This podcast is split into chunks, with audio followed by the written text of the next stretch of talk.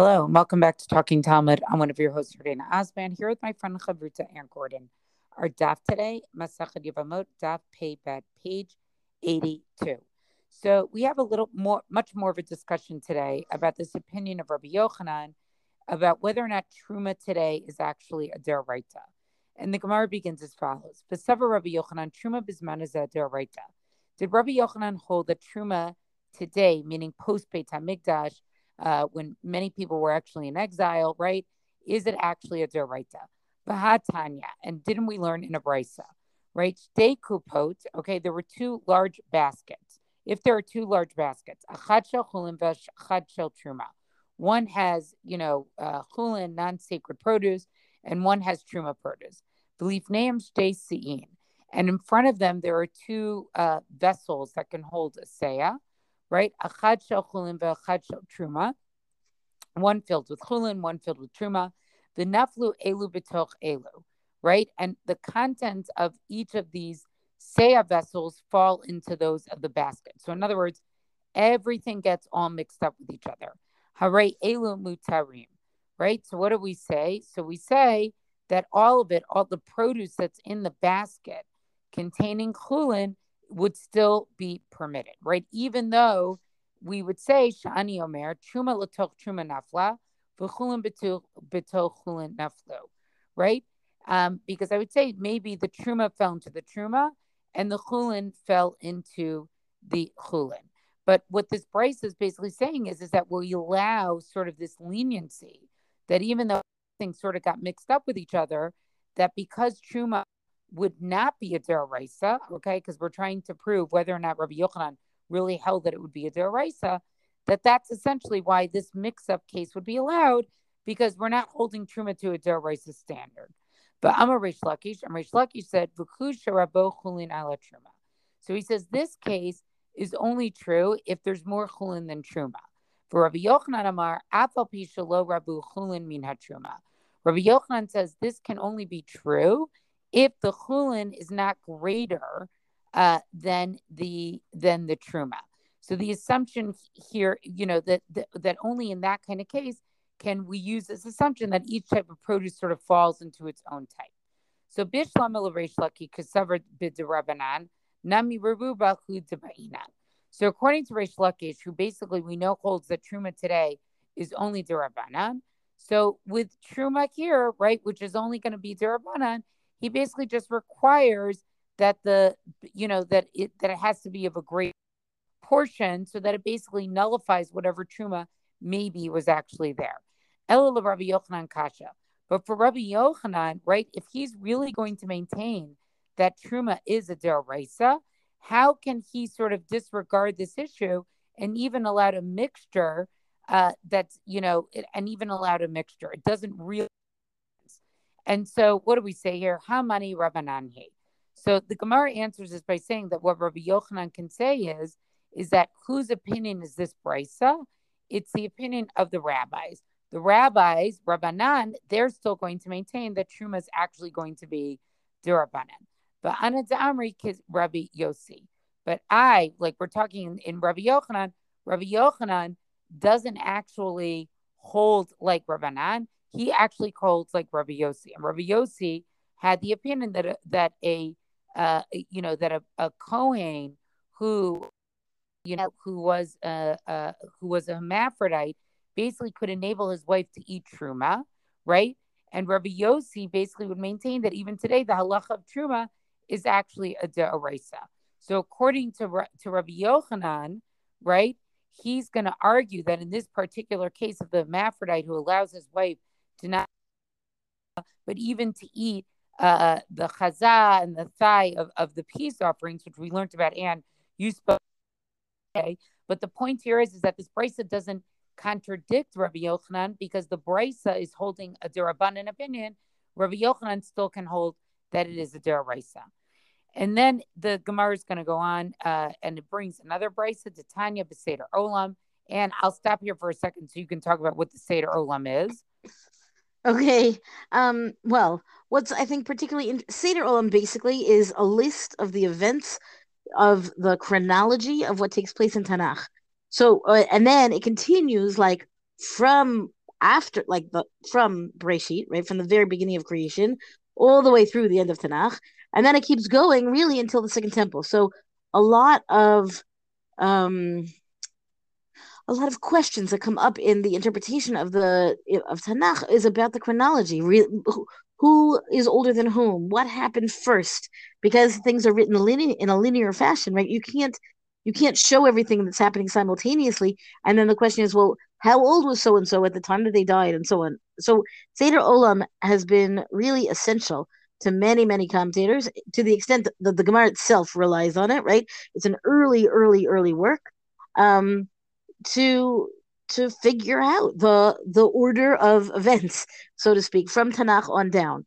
Um, okay, it's also called Seder Olam Rabbah. As far as I know, these are there's there's something later called Seder Olam Zuta, but Seder Olam Rabbah is what the Gemara here is calling Seder Olam, and I would say that as a work, I, I've I've used it. I've looked midrashim up. Right, it's functioning as midrash, really, right, to provide that kind of interpretation of text. I would say that it is not a fun read, right? Because what you're doing is looking at basically a list of chronology. But what it is is a hugely, hugely helpful text to put things in order according to how Chazal saw things happening in order. Obviously, there's going to be different opinions uh, because that's the nature of things, right? Obviously, you know, you could say, well, it says in Seder Olam this, and it says in some other midrash something else that contradicts. It's not that Seder Olam is more authoritative necessarily, it is earlier. And the fact that it is earlier gives it a, a fairly, uh, the same way it's not so interesting to read, it's a, it's not fair. Someone will find it interesting to read and, and come back and tell me that I was wrong. That's fine. But what I mean is, it's not, there's no, the, the drama is from figuring out how the, how Tanakh works and then figuring out how Chazal thought, right, that this is they're using this as a way of interpretation. So it happens to be that I love Seder Olam because it puts everything in such a nice, organized package. Does it line up with, uh, you know, the biblical scholarship of today, academic scholarship? No, of course not. It's rabbinic interpretation of the text that gives us chronologies. But you know, as a scholar, as scholars of text, I think that it's you know very helpful and essential. Um, also, you know, the fact that Rabbi Yossi, right, you mentioned Rabbi Yossi before, it, it's not surprising that his name is now affiliated with Seder Olam or Seder, Seder Olam Rabbah. Yeah, I mean, I think what's also interesting about Seder Olam is that it goes beyond, like it goes time of the Mishnah. So it's sort of in a way like right, connecting exactly. all of history. Like that. That's to me the to me that's always been the the second temple, right? it goes that far. Right. Okay, so now that we all understand what Seder Olam is, let's look actually very interesting drushes that they give here. And they quote a Brisa, the Tanya Beseder Olam, Asher Yeshua V'tach. So this is a pasuk in Devarim chapter 30, verse 5, uh, which basically says that there's, you know, the word uh, for inheritance appears here twice. The pasuk literally means that your father's inherited and that you shall inherit. Yerusha Rishonashni Yeshlan Ushlishit Ein Lahem. So there were sort of two periods of time where an inheritance, right? There was a conquering of the land. The first would be during the time of Yoshua, that would be the Rishonah. This we returned from Babel. So what this implies is, is that in between the period of the destruction of the first temple till we returned with the Shivat Zion, there was some sort of lapse of the sanctity of the land of Israel. Okay. But here, this Brisa says, Ushlishit ein lahen, but there is not a third inheritance. That the, the sanctity of the land or the inheritance that took place the second time around, that actually never lapses, which therefore would mean that Kedushat Eretz Yisrael is always maintained, and therefore Truma should continue to be a deraisa.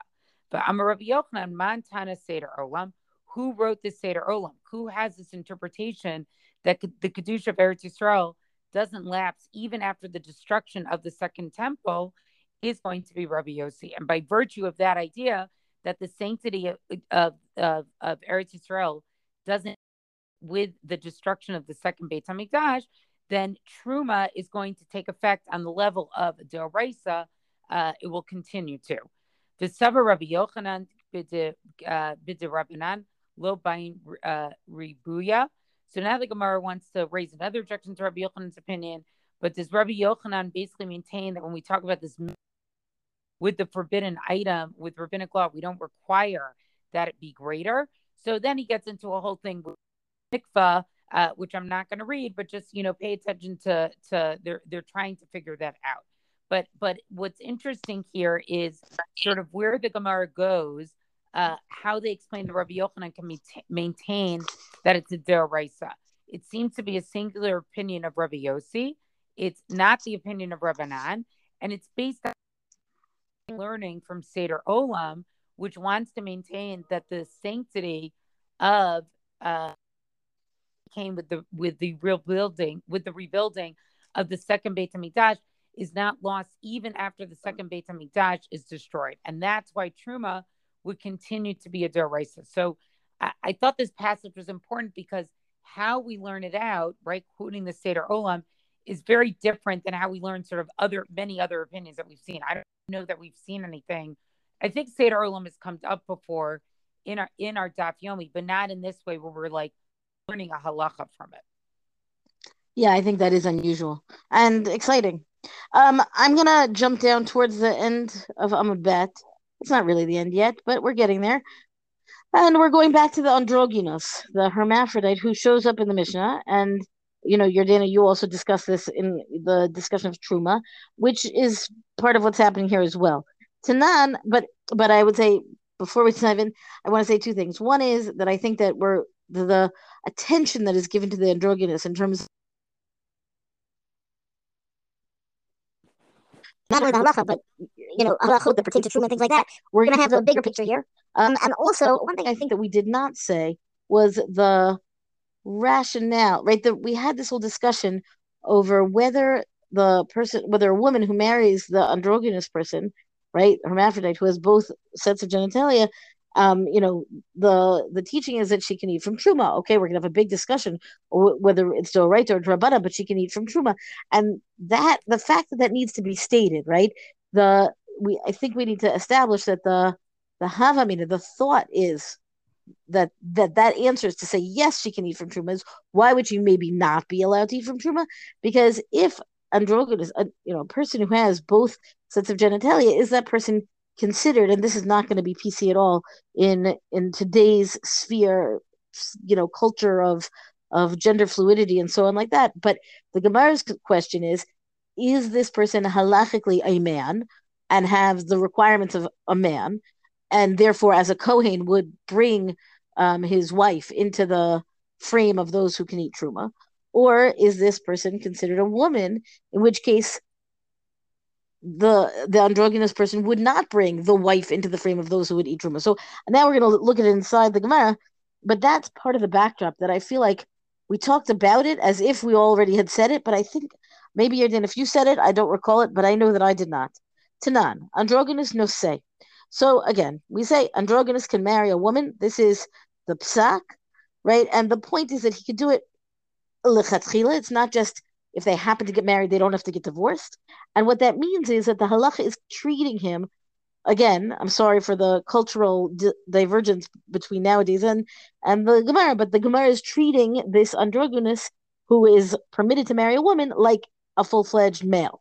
Right? That's that's the point here. Tnei im nasa. So then the Gemara says, well, let's let's take a step back, right? You want to say that the same the same androgynous person can enable the wife to eat from the korbanot, as we discussed yesterday and also Yardaena right now.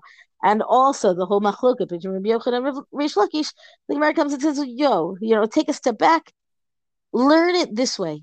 Im nasa. Not that the androgynous no say, but if the androgynous were to marry, right, then that marriage is valid. They would need to get to, to divorce.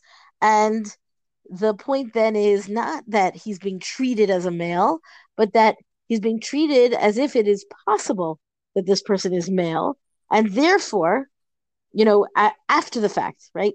The the Gemara goes on to say it is really after the fact that the if he's married, he would not enable the wife. I, I don't want to say he, the androgynous person, if married to a woman, would then not actually enable the wife to truma because of that possibility of the androgynous person being female. that second interpretation here, or a state, you know, recasting of the Mishnah, um, preserves the ambiguity and the halachic question of what happens when you have a person who has two sets of genitalia. The Gemara, you know, of course, raises difficulty. Vaha no say katani. One second, but the Mishnah says no say, meaning he may marry a woman as a a straight up bottom line psak not an after the fact situation. So then the Gemara says, well, according to what you're saying, let me take it again, take a step back. We're to say that the language of no say to get married means lechatchila, that there's no impediment to them getting married to begin with, right? There's no concern that maybe he's really, this person is really supposed to be treated like a woman. Rather, we say no, no, he's a male with two sets of genitalia, fine, but halachically, he can marry a woman. Well, the Gemara says, my, my aval lo nisa. What about this clause that happens next? If he does that mean that he cannot be married to a man, right? Meaning, if why doesn't the female side, um, you know, dominate, or what if it does? And can this person then marry a man? Elamai nisa diavad, no say nami diavad. So the Gemara says, like, okay, you know what? Forget about all these. I, I don't want to be flippant here, but the it moves on from all of this you know more in-depth discussion over the actual personalities and focuses on the vocabulary and says that nisa the same way that nisa conveys if they had been married if they were to have been married which means it's a the evid situation the evid situation meaning not that it's not ideal but that it has already been done.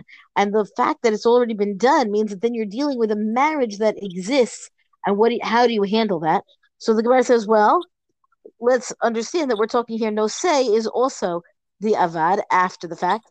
That this androgynous who marries a woman is also after the fact. So the question of whether this person can get married to a woman lechatchila, you know, again as an as an ideal, is difficult, right? Um, again, the the Gemara has to detail the rationale of what does it mean that he cannot marry a man, right? But that's something that had been discussed previously. And then again, you know, if that were the case, then after the fact, that marriage would not be considered valid according to this rationale. So the Gemara goes on. Ama Amri lo no say lechatchila mashma. I say this one second. That word no say, um, will marry, is marrying, whatever, um, is is inherently an ideal situation, meaning a situation. I don't mean ideal the way we use it in English. I mean um, that it's not an after the fact situation. It's something that w- was entered into wholeheartedly, willingly, halachically. That's lechatchila mashma. The idea is no say means yes, he can marry a woman. Aval lo nisa, and what if he is not married? Meaning, and then again, if he is not married to a man, that would not lo nisa, meaning he cannot marry a man. That would mean that even after the fact, he cannot marry a man. The avid the avad nami lo. Even so, even after the fact, the marriage to the man does not is not upheld. So halachically, what's happening here, I would say, is that the androgynous there's a great effort on the part of Chazal to relate to the androgynous as a male, despite the fact that there's also fem- the, the person also has female genitalia, rather than treat the person as female of course, the tricky part would be what if the person, you know, more identifies as a female as compared to a male, and the Gemara makes that, I would say, quite difficult from a halachic standpoint. Yeah, I mean, it's a, as we said before, they take this topic very, very seriously, and try to, you know, sort of in all ways try to figure out what exactly is this category halachically and how does it exactly work? Um, and when we had that statement before, you know, that the androgynous can marry a woman, uh, to, you know, and not a, a, a, you know, but not a man, it was kind of like a sort of self assured statement in the Mishnah that definitely we knew was going to require some Gemara to explain. Right. And at the end of the day, I would say the Gemara doesn't actually do all that much explaining. I would say it more repeats the point, right? And eh, a little bit of explanation, sure, but it repeats the point. It doesn't say why we're going to treat the androgynous as male and not as female. It simply kind of makes it clear that that is very much the case. It doesn't say that I, I don't know, we're going to give priority to the male side of a person. We like we can social we can talk sociology nowadays why that might have been, but the Gemara doesn't do it. Right, the Gemara just kind of reiterates the different possibilities of the different cases. There's a machloket. You can re- levy this against the vocabulary, and at the end of the day, it comes back to the same position that was in the Mishnah. At least so far, the Gemara is going on, of course. Right. So I think, in a way, as much as androgynous, the the halacha needs to be binary at some point. Yeah, and I think that the tricky part of it is again, what happens if you have what would Chazal do if they had a real life person who was androgynous in a in a in a vis, in a visible or tangible kind of way that that person was more predominantly female and how do you handle that well well doesn't... today it's right like if you had a baby who was born with what we would call ambigu- ambiguous genitalia you mm-hmm. could do a genetic test like you could check the chromosomes and say are they really male? Are they really female? And there's a variety of reasons why a baby could be born that way. You can do an ultrasound to see inside, you know, what, you know, what sexual organs are actually there. So it would be interesting to see, like, you know, how would that reflect differently based on what technology we have available versus, you know, in the times of the Gemara, they sort of just had to declare a category. Right, right. But so uh, like I the Gemara doesn't ask it, or if it does not yet, right? This question of that I have of why does the default go to the men? Now I know that there are many people who will just, you know, yell and say, Well, of course it would go to the man. That's what that ancient world, you know, valued. Women were shunted aside and so on. And that might actually be the answer. But I would like the Gemara to discuss it because I don't understand from a halachic perspective. We have an androgynous who is established to be you know, is presented as two sets of genitalia without prioritizing either one from a biological standpoint right so i would like the gemara to say we go we side we treat this person like a man because and give me a rationale why because it's easier for his life because he's got external genitalia and that's much more complicated to to eliminate like I, you know right i don't have a good way to talk about it because the gemara doesn't talk about it but i i have a question a totally fair question. Well, that's our DAF discussion for the day. Rank us reviews on all major podcasts. Thank you to Rabbanit Michelle Farber for hosting us on the Hadran website. Let us know what you thought about this DAF on our Talking Talmud Facebook page. And until tomorrow, go and learn. うん。